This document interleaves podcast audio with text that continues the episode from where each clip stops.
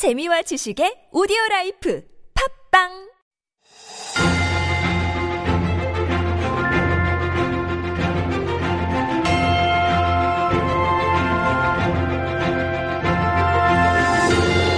And we are back with Stories Beyond Borders, and this is where we like to highlight some stories that may have escaped your radar, but I have a feeling today everyone will know about this. But here with the story is our writer, Jen. Good morning, Jen. Good morning. How you doing? I'm doing all right. A little Yeah. tired, but not bad. Is it the heat or something I else think that kept so. you up all night? Uh, no, no, no. I mean, I slept okay, but I think it's just like constantly going from hot to Hot. super air conditioned, you know, Oh. like uh, transportation back and forth. I think it's Right. just kind of like weighing on me. Okay. Well, hopefully you feel a bit better. Um, and we are supposed to get some rain, I think maybe tomorrow or the so. day I after. think so, I was looking for some rain yesterday, but it didn't come. Mm. Uh, before we get into today's story, which is related to the weather, you came up with this uh, question for I our did. listeners regarding this very green football club. And uh, it's going to be difficult, especially if you don't look it up. And so you should give us a hint. You can look it up. look it up. No one will know. It's a three word answer. I gave away number two, the You second did? word, which is green. Want to give them another hint? Uh, I'll give the initials of the three Okay. words. F, G, FGR. Is yes, that right? FGR. FGR. We It's know that hard. the G stands for green. That's right. Uh, the F is not that difficult. Think about, you know, something when we. Think of something green, what's F and it's very, very green and we've got You know, lots of the them. trees for the. Yeah, lots of trees, lots of big trees in this anyways. Yeah. Um, so again, try to take a go at it, guess at it, and then send in your answers to Pounder Chart 1013. But we are talking about weather for stories beyond borders. We are. So, uh, Europe, we've been hearing a lot about Europe and the extreme weather conditions and, and the heat wave, especially. So, I guess they've been having or experiencing another wave, a heat wave over the past few days. And so, the interesting thing is that they are finding some new uh, ways to handle the consequences of climate change. Right. It's kind of uh, disturbing. I think this morning they were talking about how England, you know, we know yeah, England as right. foggy and kind of gray all the That's time. right. In the summer, they've been getting some crazy heat. I think they issued their high, hottest sort of Something like extreme that, I did hear. weather warning for the very first time above 41 degrees. But um, so some creative ways they're trying to cope with this. Um, our producer Uni has just come up with a picture and it just Mm-hmm. looks like It looks like a painting, doesn't it? When I looked at it, you know, it looked kind of like a yeah, painting. or it looks like some sort of maybe event where you just have like white sort of canopies or like a tarp over tarp all over everything. Right. So actually, so this is uh, the Rhone Glacier in Switzerland. Mm-hmm. Uh, and it's just uh, one of the casualties of the extreme temperatures the continent has been experiencing. So, what they've decided to do to protect them from melting Mm-hmm. is to put a special blanket over some of the Alps' oldest glaciers, which is what we're seeing. They're literally putting blankets over the glaciers. Is it kind of like whitewashing maybe roofs to make sure that they kind of uh, reflect the light? I think that's guess? exactly the idea. Mm-hmm. So the UV resistant fleecy white blankets, uh, they are estimated to reduce the extent of ice melting by up to 70%. Wow. Uh, I, That's I watched a lot. Mm-hmm. different video and it said 50, but still, it does have an impact. And so apparently they've actually been doing this for about five summers already. Obviously, it's working, right? Like you I think so, yeah. Oh, okay. Um, so uh, during the past 120 years or so, uh, apparently the glacier has lost around 1,300 meters. Mm-hmm. It's retreated, so leaving uh, exposed stone where ice used to be, Right. Mm-hmm. or even lakes are being formed because of all the melting uh, glacier. Yeah, remember the news from northern Italy, how that uh, melting glacier caused an avalanche and Yeah. uh, lots of tragedies um, by that as well. So this is really serious. But something simple as white blankets can help protect them. I guess so. It doesn't look great, you know, because I think this is one of the huge uh, parts of their tourism. Mm-hmm. Uh, and I think uh, the water, the melting water from the glaciers provide a lot of the fresh water for Right. people in Switzerland. And I think they're saying that it's possible that Switzerland could lose all its glaciers by 2100. Okay, so like you said, maybe it doesn't look so pretty right now, But but, yeah, what can you do, right? The more important thing is to protect the glaciers, and if it does 50 to 70 percent job of doing that, then that's what we need exactly. Right. So thank you for that. I mean, hopefully this could be something that um, more places adopt. Actually, why Exactly. not? not. I know. All right. Thank you for that story, Jen. I think we're going to have to leave it there. All right. I'll see you tomorrow. See you tomorrow.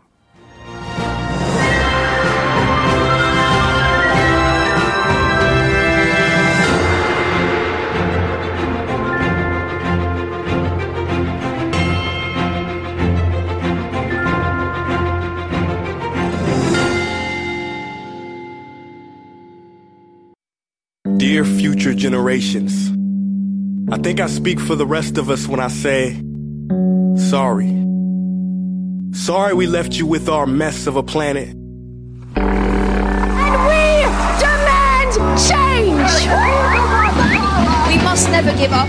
There's no going back now. I want to challenge all of you to start with a simple action. So that we can make a difference. Let's face it, it's time for us to plan it.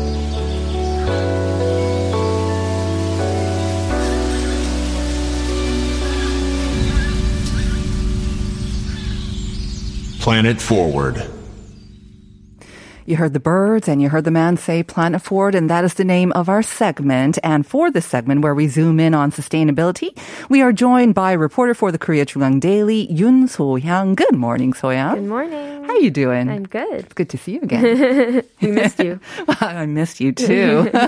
so before we jump in today's topic, Mm-hmm. and it's one of my favorite regarding sports and sustainability, of course, uh, I think we need to give our listeners uh, another hint. Right. Because this greenest, greenest football club in the world, um, Mm-hmm. again, may be very new, and I think a lot of our listeners may have never even heard or even uh, um, seen this football club. So we gave another hint. It's FGR. Mm-hmm. I said the second G stands for green. F is for something that's very green, lots of trees, and I Mm-hmm. think people can guess that. I don't know. Do you want to give another hint? So like R is is for And I laugh because uh, for those of you joining us on YouTube, she just gave like a fighting sign with her hand. But what is that supposed to mean? What's like fighting? go mm, like the word. Mm-hmm. So you can actually, I think, call this team, Mm-hmm. reduce it to that one word, the R word Mm-hmm. in the end. Uh huh. So it's like ah Go. go ah. Okay. Um, let me give another hint, listeners. that wasn't very helpful. that I'm was kind of confusing. I would think um, if you think of Mars, right? Mm-hmm. Those are um, those machines, Right. the kind of ones that that kind of go around by Uh-huh. themselves on Mars. We call them this as well. Right. Uh huh. So six six five three came up with an answer saying forest green river. I'm sorry, I have no idea, but six six five three. Very, Very very, close. very close, I have to say, uh-huh. because uh, you got the first letter definitely of the third word right, but even the last letter and even the third letter. So you've got lots of letters right mm-hmm. there. Think of mm-hmm. Mars. When we hear about Mars stories, we Right. think of these machines kind of going uh-huh. around on Mars. There you go. Good uh-huh. guess, 6653. All right. I'm not going to ask you again for a minute. That was a bad hint. I'm sorry. it's okay. I kind of jumped it on you though. All right, let's get to today's story. Mm. So, are you a big football fan or a sports fan? I've become a big football Oh, good. fan since I've been reporting on sports. Yeah. Yay, Yeah. good, good. And Jim, I guess, uh, played a part in that as well. Mm, for sure. All right. Well, we've got the World Cup coming up Yes. in Qatar, Yes. Mm-hmm. um, I think in November as well. So I know a lot of people will be looking forward to that. And you've got a sort of related story. Yes. Football and sustainability or Yes. sports and sustainability. Uh-huh. So last week, Tottenham Mm-hmm. Hotspur joined Korean striker Son Heung-min, our favorite in. Korea, to play two friendly matches against Team K-League and La Liga club, Spanish club Sevilla. Mm-hmm. And you may know that Son Heung-min last May won the Golden Yes. Boot, scoring the most goals in the Premier League alongside Mo Salah of Mm-hmm. Liverpool. But not only do Tottenham Hotspur and Liverpool both have the top scorers in the uh, Premier League, but did you know that those two clubs were actually the most sustainable clubs in the league and environmentally friendly in the league? I had well? no idea. Before you brought it up, I had no idea. Mm. Yeah. Me neither. Actually, Tottenham has topped the Premier League sustainability table for three straight years, Hmm. joining the UN Race to Zero, committing to half its carbon emissions by 2030 Mm-hmm. and become net zero carbon by 2040. Okay, so they're not exactly the top greenest club like FGR, but on top of this Premier League sustainability table. So well done. Mm-hmm. Yeah. Okay, so how did they do that? So, since opening a new stadium in April 2019, Tottenham were looking for ways to hold matches without emitting any carbon, net zero carbon. Mm-hmm. Right. So last September, they actually achieved this goal playing against a carbon zero match against Chelsea Hmm. FC. And some of their interesting efforts were that the food sold in the stands were actually from local sources. And compared to the baseline game, 94% of the food were vegetarian and plant based meals sold at the match. Excellent. Um, I don't know if you ever saw that documentary on uh, Netflix, but um, Net thing. But they were talking about how these vegetarian and vegan meals are actually better for athletes as well. So maybe that influences them too. Uh, uh-huh, What- what yeah. the players eat and the spectators. Yeah. Right, yeah. And also they use reusable cups for drinks and beer. And players also actually drank water out of cartons made out of paper and not plastic. Okay. Um, Spurs and even their opponent Chelsea had to ride biodiesel buses to the stadium. Um, they were powered by green biodiesel, which h- helped lower squad travel emissions by over 80%. percent And also, spectators rode shuttle buses to the stadium. Right. So it's similar to what uh, Jeju United did recently. Exactly. Mhm.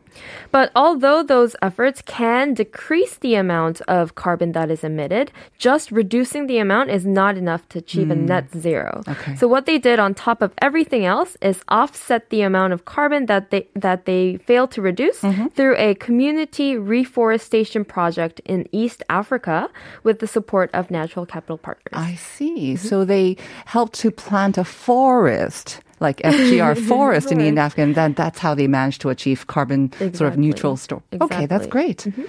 All right, and of course, as I mentioned in the opening, um, they have been doing this in the K League as well, and I Yes. believe, yeah, recently they committed to you know this carbon neutral games, right? They or did. Mm-hmm. kind of aiming for that, anyways.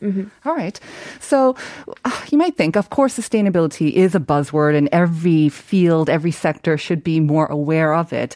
But is there a special reason that maybe sports should be more aware of it, or kind of be taking the lead in such efforts as well? Yeah, for um sure because in addition to the popularity of sports itself and how efficient it is as a means to raise the awareness of Mm-hmm. climate change, sports is actually one of the main victims of Oh, climate right. change. So that's why they should be at the forefront of saving the environment. And um, climate change is actually already taking its toll on global sports, and the scale of risks and difficult difficulties ahead are immense. Yeah. especially for winter sports. Exactly, mm. right. I remember even when we were bidding for the Pyeongchang Winter Games, even then, I think just because people weren't aware of how mm-hmm. cold it can get in Korea, mm-hmm. the IOC members were like, does it snow? Does it snow enough in Korea? And we got a lot of snow and it was very cold during the 2018 Games. Mm-hmm. But increasingly, even in Europe, right, it's getting warmer and warmer and They're it's becoming more difficult. snow. Yeah. Yeah, exactly. So even like you said during the 2018 Pyeongchang Games, which was only four years ago, we did get a lot of snow, but it, it actually wasn't enough. So they had to use artificial snow. Yeah. Um, and only 10 out of 19 Winter Olympic venues will be able to host the Olympics again by 2050, which is only 28 years away from now, Mm-hmm. due to global warming. And by 2080, only six. I wonder if Pyeongchang is included in the 10. I'm not sure. Yeah.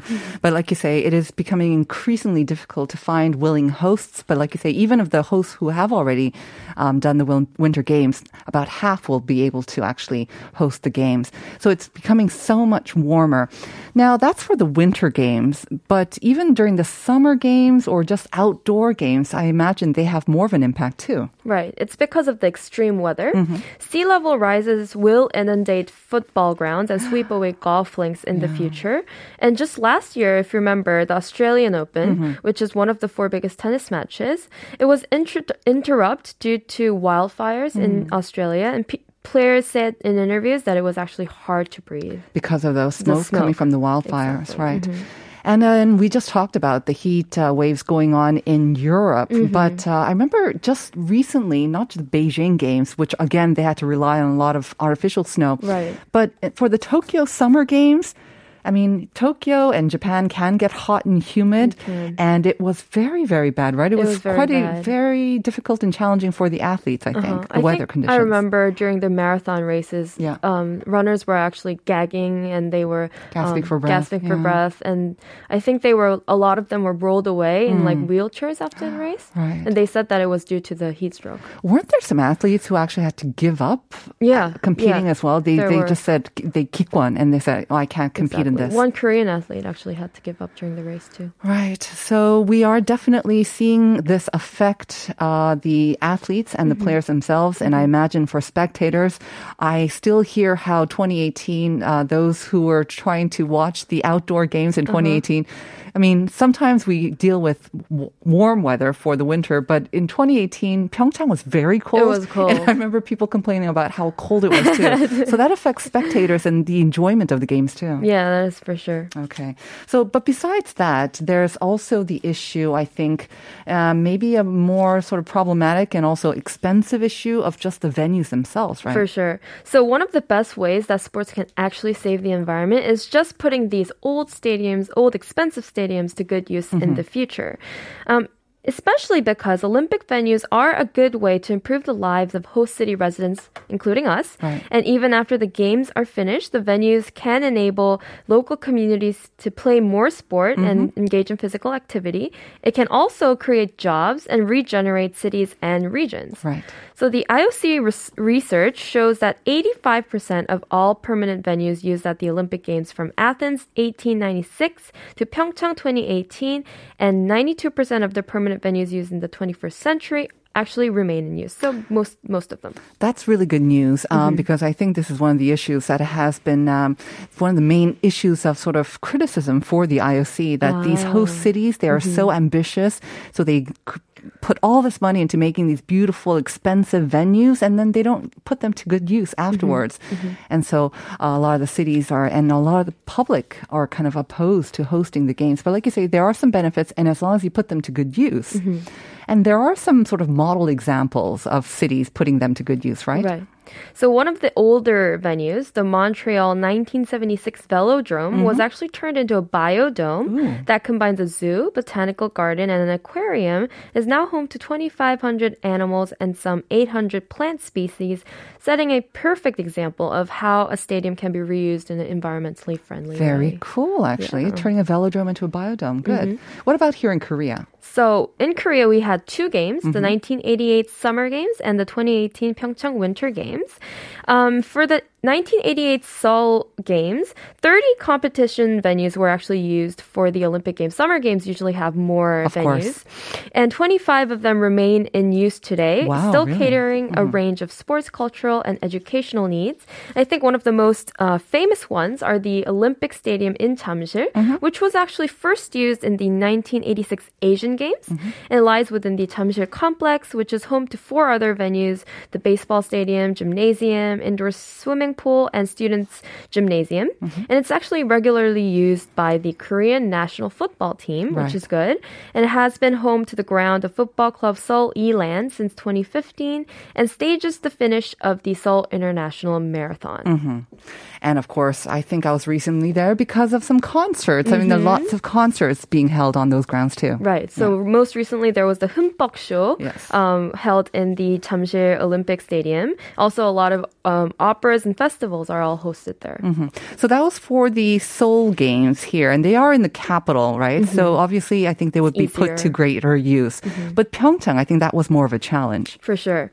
So, 12 competition venues were for, were used for the Olympic Winter Games in Pyeongchang 2018, and with only the Gangneung Oval out of mm. use due to issues surrounding its management, 11 of them are still in use today, which is good news. Uh, hosting diverse activities such as international, national sports events, youth sport camps, and winter sports ac- academies, benefiting high performance athletes, professionals, and re- recreational users. Mm-hmm. So actually, most of the venues will host events again at the Winter Youth Olympic Games Gangwon in 2024, Right. which will put them to good use. Right. Um, and of course, reusing these venues for like the Youth Olympic Games are very important. But hopefully, like you said, the oval management issues will be resolved and uh, people can put them to good use because we know that to the East Coast, it's a huge draw for tourists, right? sure. Local and international tourists. Unfortunately, the past three years has kind of put an end to that. But um, hopefully they can come with some creative uses for that as well. All right. So that's, I think, uh, kind of a work in progress. Um, were you working at all during the Pyeongchang Winter Games? Um, were you involved at all? I was. I worked as a intern for an American broadcasting company. Oh, you did. I did. The N one. The Yes, N- the N1. Ah. so then you were weren't you based in Pogang then? That's Yes. where they were headquartered, right? Uh huh. Yeah. I was based in Phoenix Park, where Mm-hmm. um, snowboard and skiing events were held. Right. And that was one of the ish- um, venues that uh, use an existing venue. And so that was good. How did you find the whole experience in the venue? Because it's not one of the newest It's ones. not. it was Right. very old. We had to um, sort of um, camp out in like, I think like um, tents and Uh-huh. stuff. So it was very, very, very Oh, cold. oh, okay. so we had to wear like ski apparel. And how was it though? I mean, I mean, it was it's constantly being used though, right? The Pyeong, Pogang Phoenix Park, it was kind of renovated for the games, Right. And it's still being used now for international competitions. Yes. So Phoenix Park was utilized last year as a FIS Snowboard World Cup venue, and it was also home to Winter Sports Academy running snowboard training camps in the winter, aiming to develop younger players. Okay. So we covered some of the um, Olympic venues here in Korea and how they are being put to use and hopefully to better use as well. Yes. Um, let's kind of kind of zoom out now and Right. talk about what other ways that we could make our sports more sustainable as well. Like you said, they are so popular, and athletes and the way that we enjoy them because they bring so many benefits to us physically. Obviously, if we can enjoy them in a way that's better for the environment too, that would be even better. Some lasting sort of uh, last minute maybe ideas or Right. suggestions. So not only that can you reuse these stadiums, but we can build them in a way that is environmentally friendly from the start.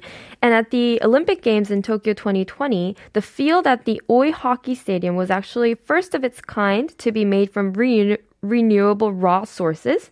60% of its surface consists of the byproduct of the sugarcane industry. And as a result, it requires only one third of the water that is mm-hmm. normally used for Olympic hockey pitches. Mm-hmm.